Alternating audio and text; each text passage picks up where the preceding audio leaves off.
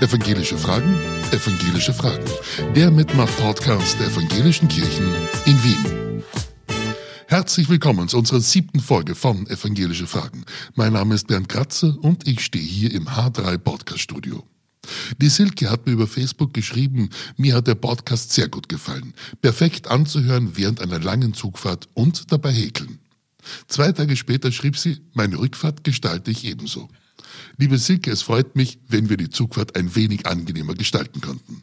Wenn auch Ihnen unser Podcast gefällt oder wir etwas besser machen können, so lassen Sie uns das wissen. Unser Thema heute ist die Jahreslosung und das Neujahr und dazu darf ich heute zwei Gäste begrüßen. Einmal eine Dame mit einem unaussprechlichen Titel, Superintendentialkuratorin Petra Mandl, dass ich es rausbekomme, und der Wiener Superintendent Matthias Geist. Liebe Petra, lieber Matthias, schön, dass ihr da seid und ich freue mich auf eure Antworten. Wir freuen uns auch. Ich darf euch kurz die Spielregeln erklären. Ich habe für euch 20 Fragen. Für jede Beantwortung habt ihr zwei Minuten Zeit und danach kommt unser Aufpasser, die Schnachnase. Alles klar? Alles klar, danke. Jawohl. Dann fangen wir an.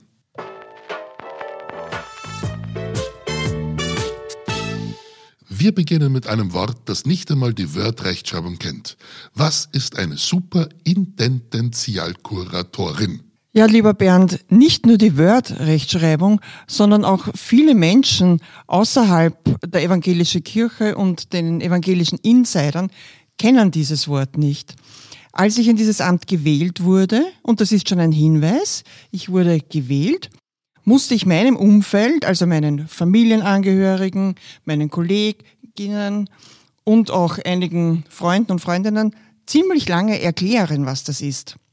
Also, die Superintendentialkuratorin oder der Kurator, also in dem Fall halt ich als Frau, steht gemeinsam mit dem Superintendenten oder einer Superintendentin, aber in dem Fall ist es natürlich der Superintendent Matthias Geist, einer Superintendenz vor. In der evangelischen Kirche ist es vorgesehen, dass, immer eine, dass es immer eine geistliche und eine weltliche Leitung gibt. Das fängt auf Gemeindeebene an mit Pfarrerin oder Kuratorin und geht bis zum Bischof. Momentan haben wir eben einen Bischof, dem der Synodenpräsident an seiner Seite hat. Und auf der mittleren Ebene, eben auf der Ebene der Superintendenz, gibt es eben Superintendenten und abgekürzt, weil einfacher, die, in dem Fall in Wien, die Subkuratorin. Diese Funktion ist ehrenamtlich. Ich mache das neben meiner Vollzeittätigkeit als Sozialarbeiterin und eines möchte ich schon sagen, die Tatsache, dass diese Bezeichnung so wenig bekannt ist und sich auch so sperrig anhört, ist schon sehr bezeichnend für die evangelische Kirche.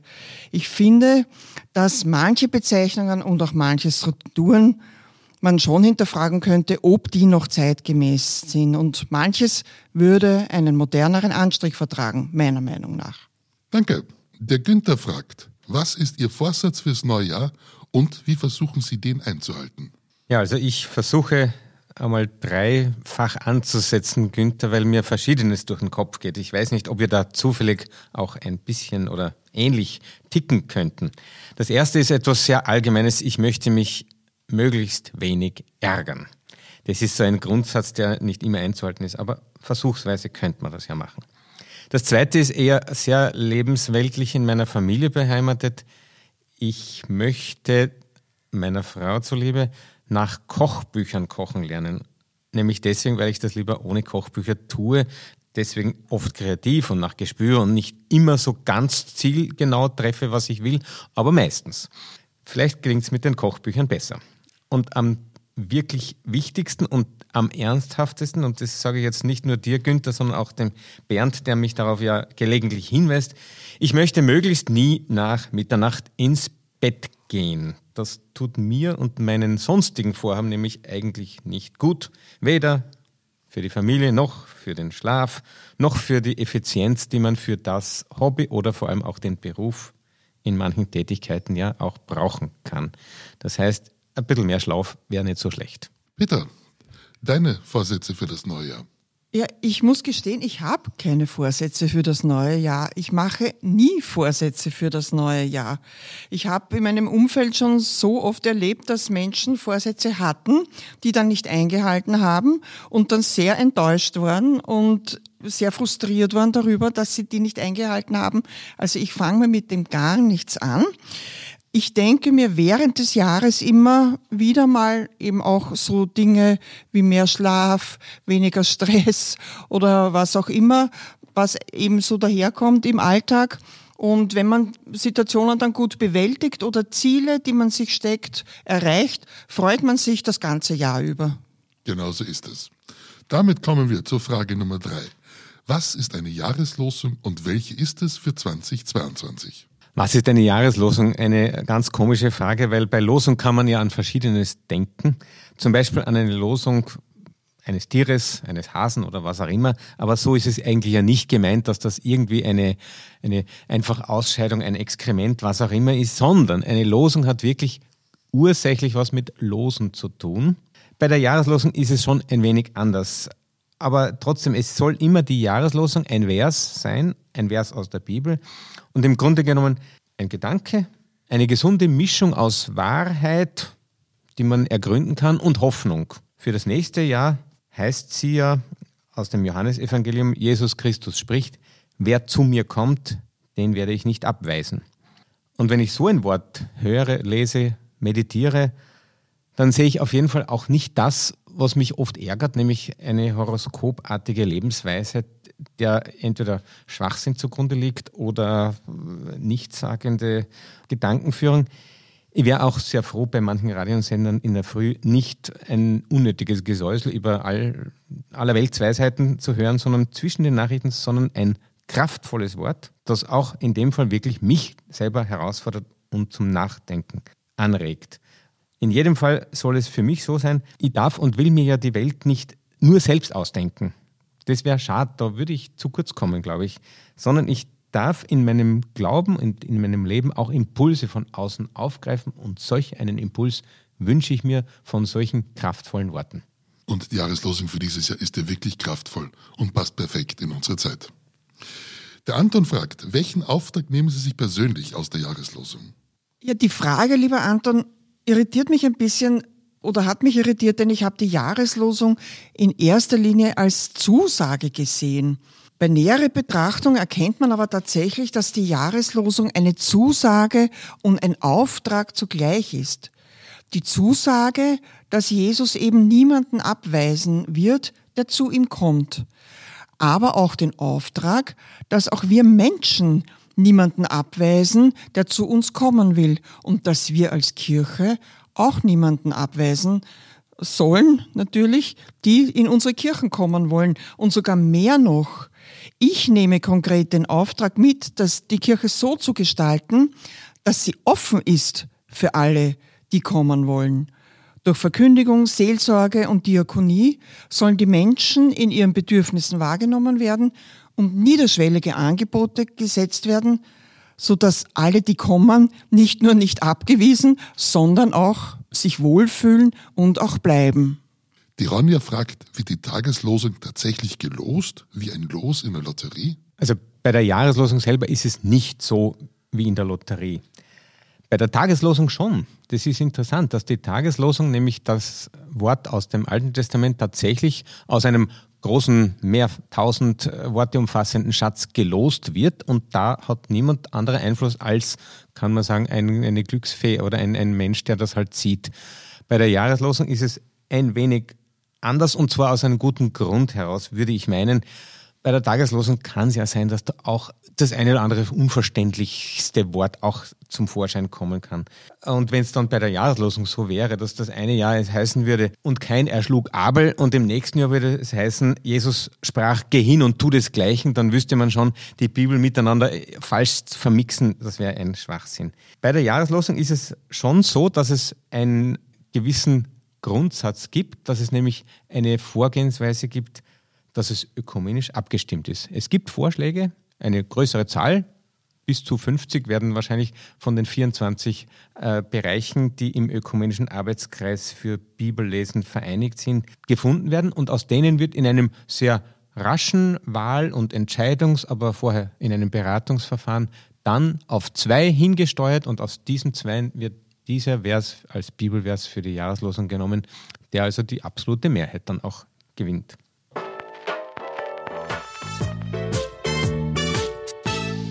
Und damit kommen wir zur Frage Nummer 6. Sandra fragt, für wen ist die Jahreslosung? Weltweit? Evangelisch? Ja, Sandra, die Jahreslosung gilt für zunächst einmal für dich und für mich, also für Menschen, nicht für unbedingt eine Institution. Natürlich kann man sagen, es ist eine eher bis ganz deutliche evangelische Erfindung im Jahr 1930, hat sich aber dann so muss man es auch wirklich sagen, hat mit mir nichts zu tun, aber trotzdem in meinem Geburtsjahr 1969 eine ökumenische Erweiterung erfahren. Das heißt, es erweitert sich der Kreis von Freikirchen zu evangelischen und diakonischen Einrichtungen bis hin auch in die katholische Kirche, die sich auf diese Jahreslosung beziehen. Es ist auch im deutschsprachigen Raum zunächst einmal angesiedelt. Weltweit, muss ich aber ehrlich sagen, habe ich es deswegen selbst schon erfahren und verwendet, weil es mir in den Gefängnisgottesdiensten, die ich früher gemacht habe, zu Silvester und im Neujahrsgottesdienst auch wichtig war, die deutschsprachige Jahreslosung zu nehmen für die Predigt und dann mit den Insassinnen und Insassen der verschiedensten Herkunftsländer und Sprachen auch darüber zu meditieren. Das heißt, ich habe dann auch auf Slowakisch, Ungarisch, Chinesisch, Schwedisch, Englisch sowieso die Jahreslosung einmal mir übersetzt oder mit dem Internet und mich an dem orientiert und auch andere, nämlich weltweite Kreise davon teilhaben lassen. Die Evangelische Kirche in Österreich feierte dieses Jahr das Jahr der Schöpfung.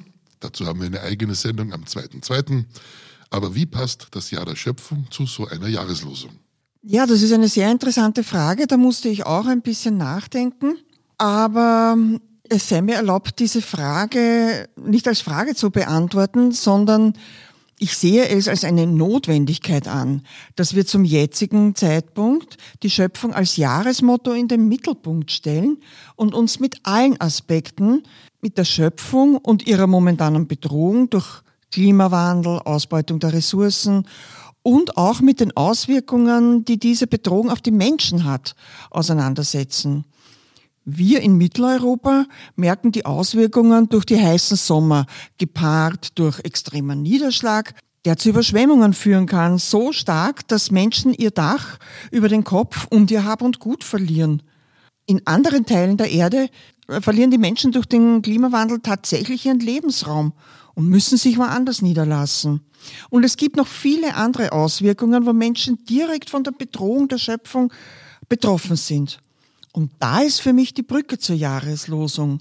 Hier haben wir wieder beides, so wie ich es in der vorherigen Frage schon angesprochen habe. Einerseits die Zusage und andererseits den Auftrag. Die Zusage von Jesus.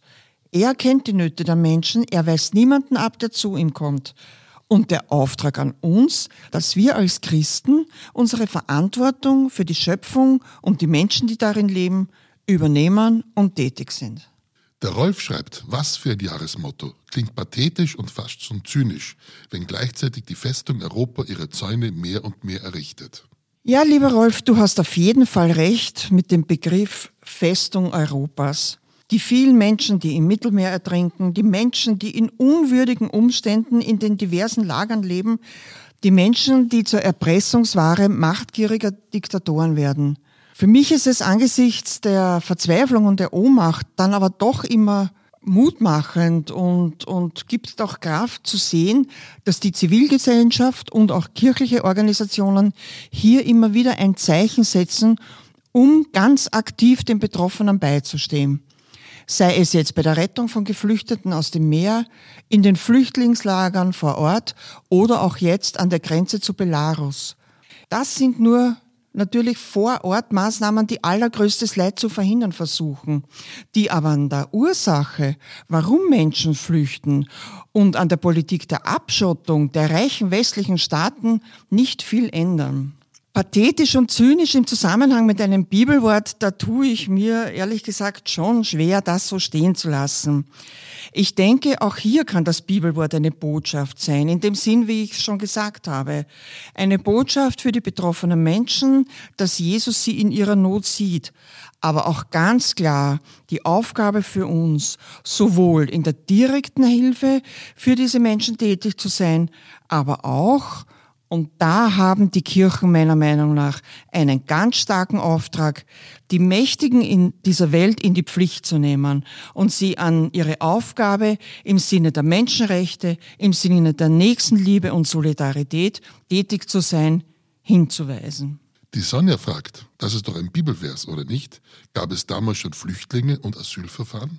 Ja, natürlich, es war, Sonja, ein, ein Bibelvers, der ja gezogen wurde und der hat zunächst nicht direkt mit dem Flüchtlingsthema so ganz direkt zu tun. Aber es ist zweifellos so, dass es in der Zeit der biblischen Schriften genügend Fluchtgeschichten gibt, dass es Menschen gab, die Flucht aus Ägypten von Moses, die Flucht von Josef und seiner Familie. Jetzt in der Weihnachts- und Neujahrszeit denken wir ja vielfach daran, weil in Bethlehem der Kindermord angesagt war. Also Bedrohung, Unterdrückung, Ausgrenzung durch Situationen, in denen Menschen gelebt haben, haben immer in der Bibel eine große Rolle gespielt. Und dann die Frage, wo kann Schutz geboten werden? Wo löst sich etwas auf, sodass die Freiheit, zu der wir auch berufen und zu der wir geboren sind, wirksam werden kann? Ich denke, dass das im Johannesevangelium steht, dieser Vers, den wir gehört haben, kann uns auch schon dazu führen, noch einmal nachzuschauen, was dort im Umfeld steht. Und beispielsweise kommt ja direkt noch im Kontext dazu, dass es der Wille seines Vaters, wie Jesus sagt, ist, also seines Vaters und unseres Vaters, dass jeder und jede, die ihn so sehen und an ihn glauben, das ewige Leben haben. Und wenn wir das ewige Leben haben, dann verweist das auf so viele Menschen, die auch in dieser bedrückenden Lebenssituation vielleicht zunächst nur als Ausgegrenzte gelebt haben. Aber zwei Kapitel vorher war eben beispielsweise die Samaritanerin auch eine Frau, die am Brunnen sich von Jesus plötzlich ansprechen lassen darf und muss und sich sowas von wundert, dass man sich fragen muss, wie geht das zu bei Jesus, der sich da nicht kleinkriegen lässt und auch schon gar nicht die Frau ausgrenzt, sondern sie einbezieht und mit ihr ein Gespräch beginnt. Das verwundert wenn Jesus alle einbezieht. Der Sepp fragt, kann man die Jahreslosung auch woanders darauf beziehen als auf Flüchtlinge und Migrationsbewegungen? Ja, ich habe ja, wie schon gesagt, längere Zeit in der Gefängnisseelsorge gearbeitet. Und da bin ich mit mindestens drei Gruppen immer wieder an einen Punkt gestoßen, der auch dieses Einbeziehen, das zu mir kommen lassen, ganz stark bewirkt hat, ja, erfordert hat. Zunächst waren es immer für mich selber die Gefangenen, nicht nur, dass ich sie an mich herangelassen habe, das ja sowieso und gerne, sondern sie sind nicht gewollt in der Gesellschaft. Auch im System eines Gefängnisses kommen sie nicht immer zu den Rechten ganz leicht, die ihnen eigentlich zustehen. Und es war für mich sehr befreiend zu sehen, auch wo in den Gefängnissen Zutritt zur Menschlichkeit geschaffen wird und wo es auch in den Augen plötzlich sicht- und spürbar geworden ist, ja, es gibt doch jemanden, der wieder und neu auf mich schaut. Dann waren es aber auch die Angehörigen der Gefangenen, die ja draußen leben, die also eine Freiheit haben, aber in der Freiheit sich auch eigentlich vor Scham nicht unbedingt mehr zutrauen, ihr Leben so ganz leicht zu bewältigen, als ob es da nicht nebenher ein Thema gäbe, das sie enorm belastet. Und auch da musste und durfte ich ja sehen, wie befreiend es war, wenn man ihnen sagt, kommt einfach in unseren Räumlichkeiten, wir treffen uns zu zweit, zu fünft, zu zehnt. Und ganz spannend war es dann auch bei den Justizbediensteten. Die waren für mich nicht böse, aber zunächst nicht meine Partie, sage ich jetzt einmal. Und ich habe es dann erst kennengelernt, dass man nicht nur mit ihnen zusammenarbeiten darf und soll, sondern auch genau hinzuhören, wo er oder sie als Justizwachebeamtin oder als Sozialarbeiter, Sozialarbeiterin oder als Psychologe auch Zuspruch braucht, gehört werden will, herangelassen werden will und dann man sich ja viel leichter miteinander tut und auch für das Wirken innerhalb der Haftanstalten.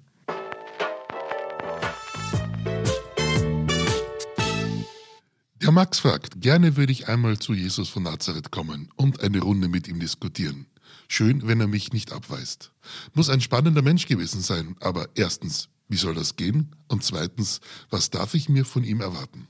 Ja, ich wäre gerne genauso wie du, Max, im Gespräch mit Jesus so ganz hautnah und live. So wie er als Zwölfjähriger mit den Schriftgelehrten geplaudert hat, frei von der Leber weg, Wunderknabe, naja, oder doch nicht. Wir wissen es ja nicht. Er hat auf jeden Fall was drauf gehabt und noch lieber wäre ich bei der Bergpredigt bei ihm gewesen und hätte mit ihm geplaudert, was ich gut finde und was auch vielleicht nicht so ganz für mich verständlich ist, das mit der zweiten Wange hinhalten, die dann irgendwie zeigt, wie, wie Feindesliebe ich doch auch üben soll. Das ist mir ein bisschen spanisch. Gerne wäre ich bei der Bergwanderung mit Johannes Jakobus und Petrus dabei gewesen. Irgendwie, es muss ein himmlisches Gefühl gewesen sein dort oben, auch wenn ich selber dort keine Hütte wahrscheinlich gebaut hätte und bauen hätte wollen. Am meisten finde ich aber, übt der Reiz wirklich das Gefühl aus, in ein vertrauliches Gespräch eben mit so einem Menschen wie Jesus uns vor Augen geführt wird, zu treten.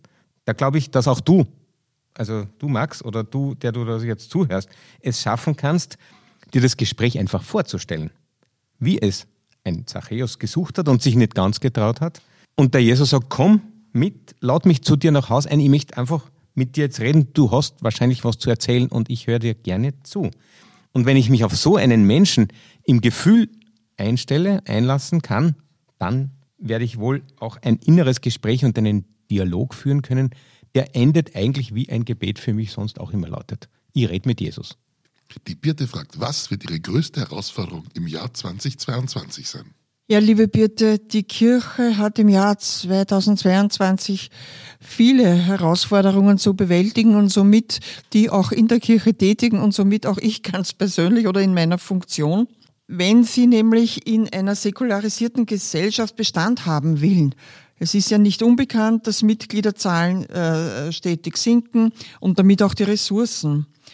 Aber meiner Meinung nach ist nicht immer alles eine Frage der Ressourcen oder ob zu viel oder zu wenig da ist. Wir müssen uns schon die Frage stellen, ob unsere Strukturen, unsere Verwaltung oder diese Dinge Kräfte binden, die uns an der Ausübung unserer Kernaufgaben hindern. Wir in Wien gehen nun den Weg der regionalen Zusammenarbeit oder versuchen es jetzt und erhoffen uns dadurch für die Herausforderungen der Kirche in der Großstadt auch für die Zukunft gerüstet zu sein. Der Johannes fragt, wenn Sie in das neue Jahr gehen, auf was freuen Sie sich? Ja, Johannes, ich kann die Frage beantworten unter der Voraussetzung, dass wir die Corona-Krise in den Griff bekommen.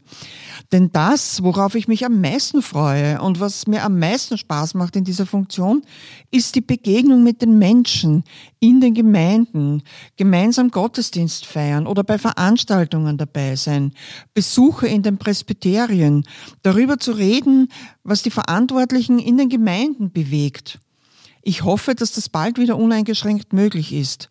Und im Übrigen, Presbyterium, weil, das ja, weil ich das gerade gesagt habe, ist auch so ein sperriger Begriff, mit dem außerhalb unserer Kirche niemand etwas anfangen kann. Ich hoffe, Sie, Johannes, können damit was anfangen. Der Ferdinand fragt, in ein neues Jahr starten heißt auch zurückblicken. Aus welchen Erfolgen ziehen Sie die Kraft für neue Projekte? Aus welchen Niederlagen ziehen Sie welche Schlüsse fürs neue Jahr? Ja, lieber Ferdinand, ich habe schon erwähnt, dass wir in Wien regionale Zusammenarbeit vorhaben. Das ist ein sehr langfristiger Prozess, bei dem wir uns im Superintendenzialausschuss, das ist das Leitungsgremium der Wiener Superintendent, kurz Subausschuss, sehr viele Gedanken zur Vorbereitung gemacht haben und im Herbst nun in fünf Regionen mit einem Kick-off gestartet sind. Das war für mich schon ein Erfolg, dass wir alle Gemeinden motivieren konnten, zumindest einmal zu beginnen, erstmals gemeinsam Schritte zu gehen. Niederlagen habe ich in dem Sinn nicht erlebt oder habe ich vielleicht verdrängt, wohl aber schon gewisse Stolpersteine. Und die Schlüsse, die ich daraus ziehe, sind, dass Menschen in den Gemeinden oder die, die Verantwortungsträgerinnen oder die Mitglieder in den einzelnen Gemeinden sehr mit diesen identifiziert sind und wir als Superschuss ganz Wien im Blick haben. Und daher erkennt man schon, dass es da und dort unterschiedliche Sichtweisen gibt und unterschiedliche Geschwindigkeiten, wenn man etwas umsetzen will. Das erfordert achtsame Kommunikation immer in Offenheit und größtmöglicher Transparenz. Der Hans fragt, treten in evangelischen Kirche genauso viele Menschen wie in der katholischen Kirche aus? Wenn ja, warum? Ja, lieber Hans, die Austretenden sind bei uns im Grunde genommen gleich viele wie eben in der Schwesterkirche, manchmal sogar mehr. Und ich finde es schwierig und gleichzeitig auch in heutiger Zeit durchaus auch normal und nicht nur als reine Belastung. Schwierig ist es deswegen, weil wir gerne mit vielen Menschen ja sowieso in Kontakt sind und auch darüber dann ganz viel teilen können. Schwierig deswegen, weil wir oft natürlich auch kompliziert sind, so wie es auch die Petra schon gesagt hat, und manchmal auch ein falsches Bild oder ein sehr komplexes Bild von uns nach außen tragen und nicht so übersprühende Energie gleich ausstrahlen, die wir eigentlich verkörpern möchten. Gleichzeitig ist es völlig normal, dass wir weniger werden. Das ist bei allen Institutionen so. Alle Vereine werden wahrscheinlich in Zukunft etwas eher weniger und dürftiger ausgestattet sein. Ich glaube, als Evangelische dürfen wir wissen, wir wollen ja die Menschen nicht zum Zwecke, dass sie eingetreten sind oder Kirchenbeitrag zahlen, an uns binden und dann, wenn sie es nicht sind, dann wünschen wir sie zum Teufel so quasi. Das ist es ja nicht. Wir wollen mit ihnen eine lebendige Beziehung haben und es hängt die Liebe Gottes ja für uns alle und auch die, die ausgetreten sind, die vielleicht wieder eintreten, nicht daran, dass jeder ein Mitglied ist.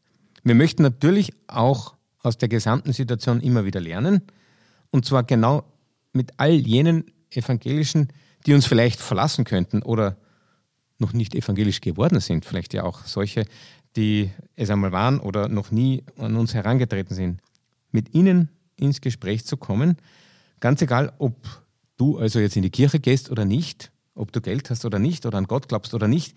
Ich finde die Gespräche mit Ausgetretenen zum Beispiel sehr erfreulich und spannend, weil sie mir auch das Leben, wie es so spielt, vor Augen führen. Und das finde ich eigentlich das Spannendste.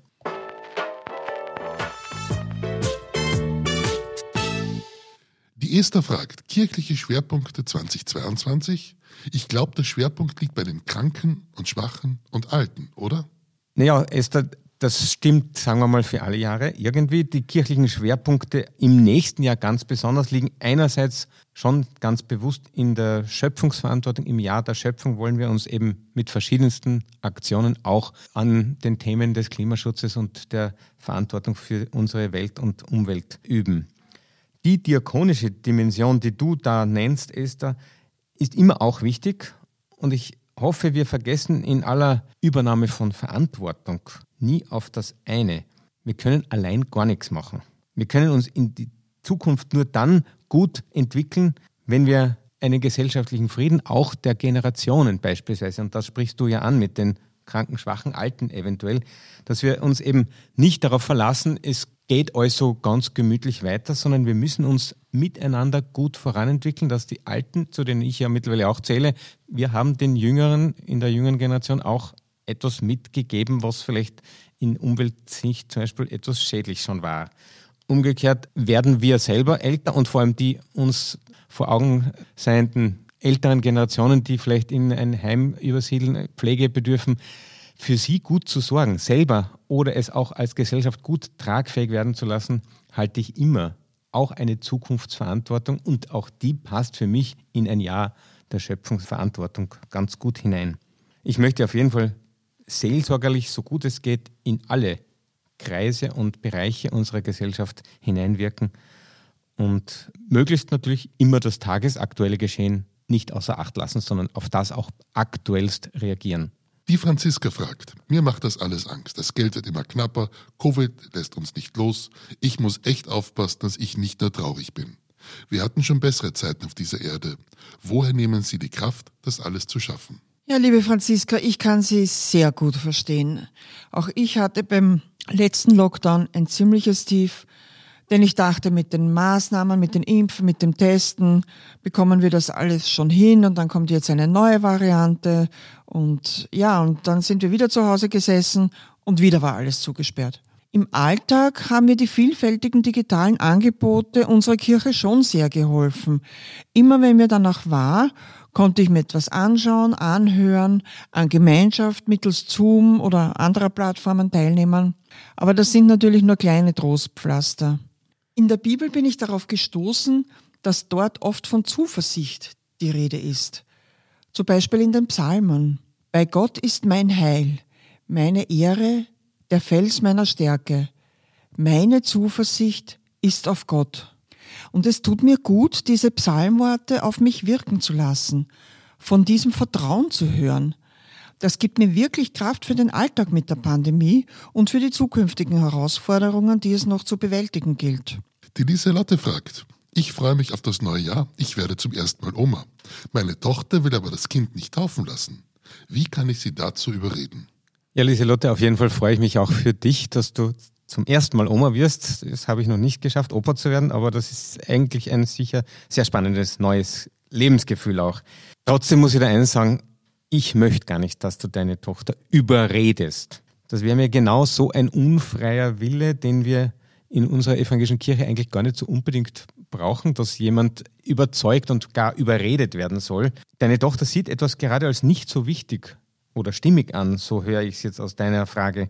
Aber was sieht sie als wichtig an, wenn sie ein Kind auf die Welt bringt? Das würde mich auf jeden Fall als erstes in meiner Funktion oder in meiner Person interessieren, vielleicht ja dich eh auch. Und ich habe auch relativ gute Erfahrungen immer dann gemacht, wenn man darüber ganz offen und ohne Absicht spricht. Nicht im Überzeugungs- und Überredensstil. Niemand, also weder dein Enkel noch deine Tochter noch die evangelische Kirche erleiden Schaden, gravierenden oder gar Höllenfeuer, wenn das Kind nicht getauft wird. Das bin ich ganz zutiefst überzeugt. Und ich finde es immer schön, wenn es allerlei Kinder und Jugendliche und Erwachsene dann gibt und geben wird, die in einer vielleicht anderen Freiheit, als es uns gewohnt war, mit oder ohne Religionsunterricht aufwachsen. Aber auf jeden Fall sollen sie eines mitbekommen, viel von der Liebe, die sie erwarten und erwarten dürfen. Auch von dir, Lieselotte, und von deiner Tochter wird das ja das Allerwichtigste sein. Und darüber freut sich jedes Kind, jedes Kind Gottes am meisten. Da bin ich mir sicher. Die Gudrun fragt, und damit kommen wir schon zur letzten Frage. Was ist, wenn das das letzte Jahr auf dieser Erde wäre? Welche drei Dinge würden Sie auf jeden Fall erleben, erledigen wollen? Ja, Gudrun, das ist eine interessante Frage. Ich hoffe nicht, dass sie mit der Corona-Situation zusammenhängt, denn ich bin ja sehr zuversichtlich, dass wir diese Krise letztlich bewältigen. Aber wenn ich mir es wirklich vorstelle, nur mehr ein Jahr zu haben, dann würde ich gerne noch einmal auf ein richtig großes, tolles Konzert gehen. Zum Beispiel von U2, Coldplay, Rolling Stones auf der, in der Größenordnung. Dann würde ich natürlich noch gerne mit meinem Mann eine große Reise machen, irgendwo auf der Welt, wo wir noch nicht waren. Und ich würde ein großes Fest feiern wollen, mit allen Menschen, die mir lieb und wert sind. Familie, Freunde, Kolleginnen, Nachbarinnen, mit dem Herrn Superintendenten und seiner Familie, mit dem lieben Bernd und allen, die hier auch in, in der Superintentur tätig sind, also alle Menschen, die mir lieb und wert sind möchte ich eine gute Zeit verbringen mit ein richtiges Fest mit Essen, Trinken, Musik, Tanz und einfach Freude haben und die Gemeinschaft genießen. So ein Fest zu feiern wäre wieder schön. Aber vielleicht nicht, weil es unser letztes Fest ist. Aber ich gebe die Hoffnung nicht auf, dass wir das dieses Jahr irgendwann schaffen können. Matthias, deine drei Dinge. Erstens muss ich natürlich der Peter recht geben. Also Ihr letzter Gedanke, den könnte ich natürlich genauso teilen, aber ich habe mich auch das immer wieder schon gefragt, was täte ich, wenn es jetzt wirklich ein letztes Mal, also einen Durchlauf eines Jahres gäbe. Da wirst du vielleicht auch etwas Skurriles von mir hören. Ich bin ja auch äh, mathematisch interessiert und schlafe am besten zurzeit immer dann ein, wenn ich mir eine sinnlose Frage, die kein Mensch lösen kann, stelle. Und daher möchte ich, das sage ich dir jetzt einfach so ins Blaue hinein, am liebsten einen Beweis finden, selber wäre ich ihn nicht, aber vielleicht woanders entdecken können, einen Beweis dafür, dass jede gerade Zahl, als Summe von zwei Primzahlen zum Beispiel gesehen werden kann oder ähnliche mathematisch unlösbare Probleme. Die finde ich spannend und das wäre toll. Das zweite wäre schon etwas realer und betrifft mich genauso. Es wäre für mich ein ganz toller Moment, wenn ich alle die Gefangenen, die ich in Haft kennengelernt habe und noch immer dort weiß, sind mehr als 100 auf jeden Fall, die ich also in Unfreiheit momentan mir vorstelle und mit denen ich Briefkontakt habe, wenn ich mit solchen Menschen dann ein erstes Mal mich in Freiheit getroffen habe, war es immer schön und das wäre für mich ein, ein wirklich auch ein schöner Traum geradezu, das noch in einem letzten Jahr zu erleben.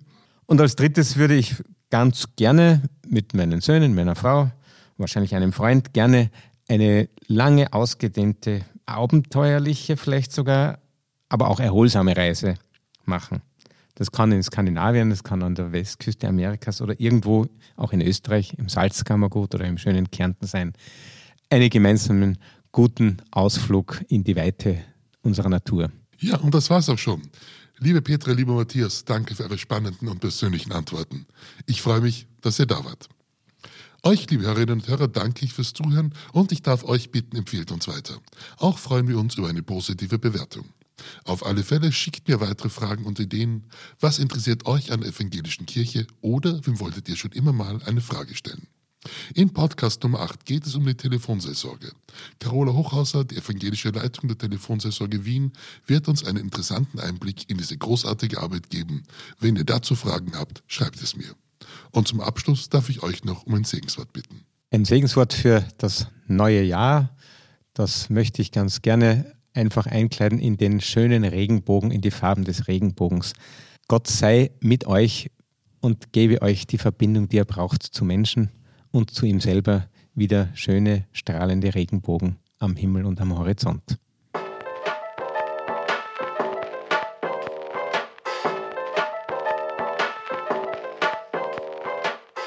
Und damit kommen wir zum Schluss.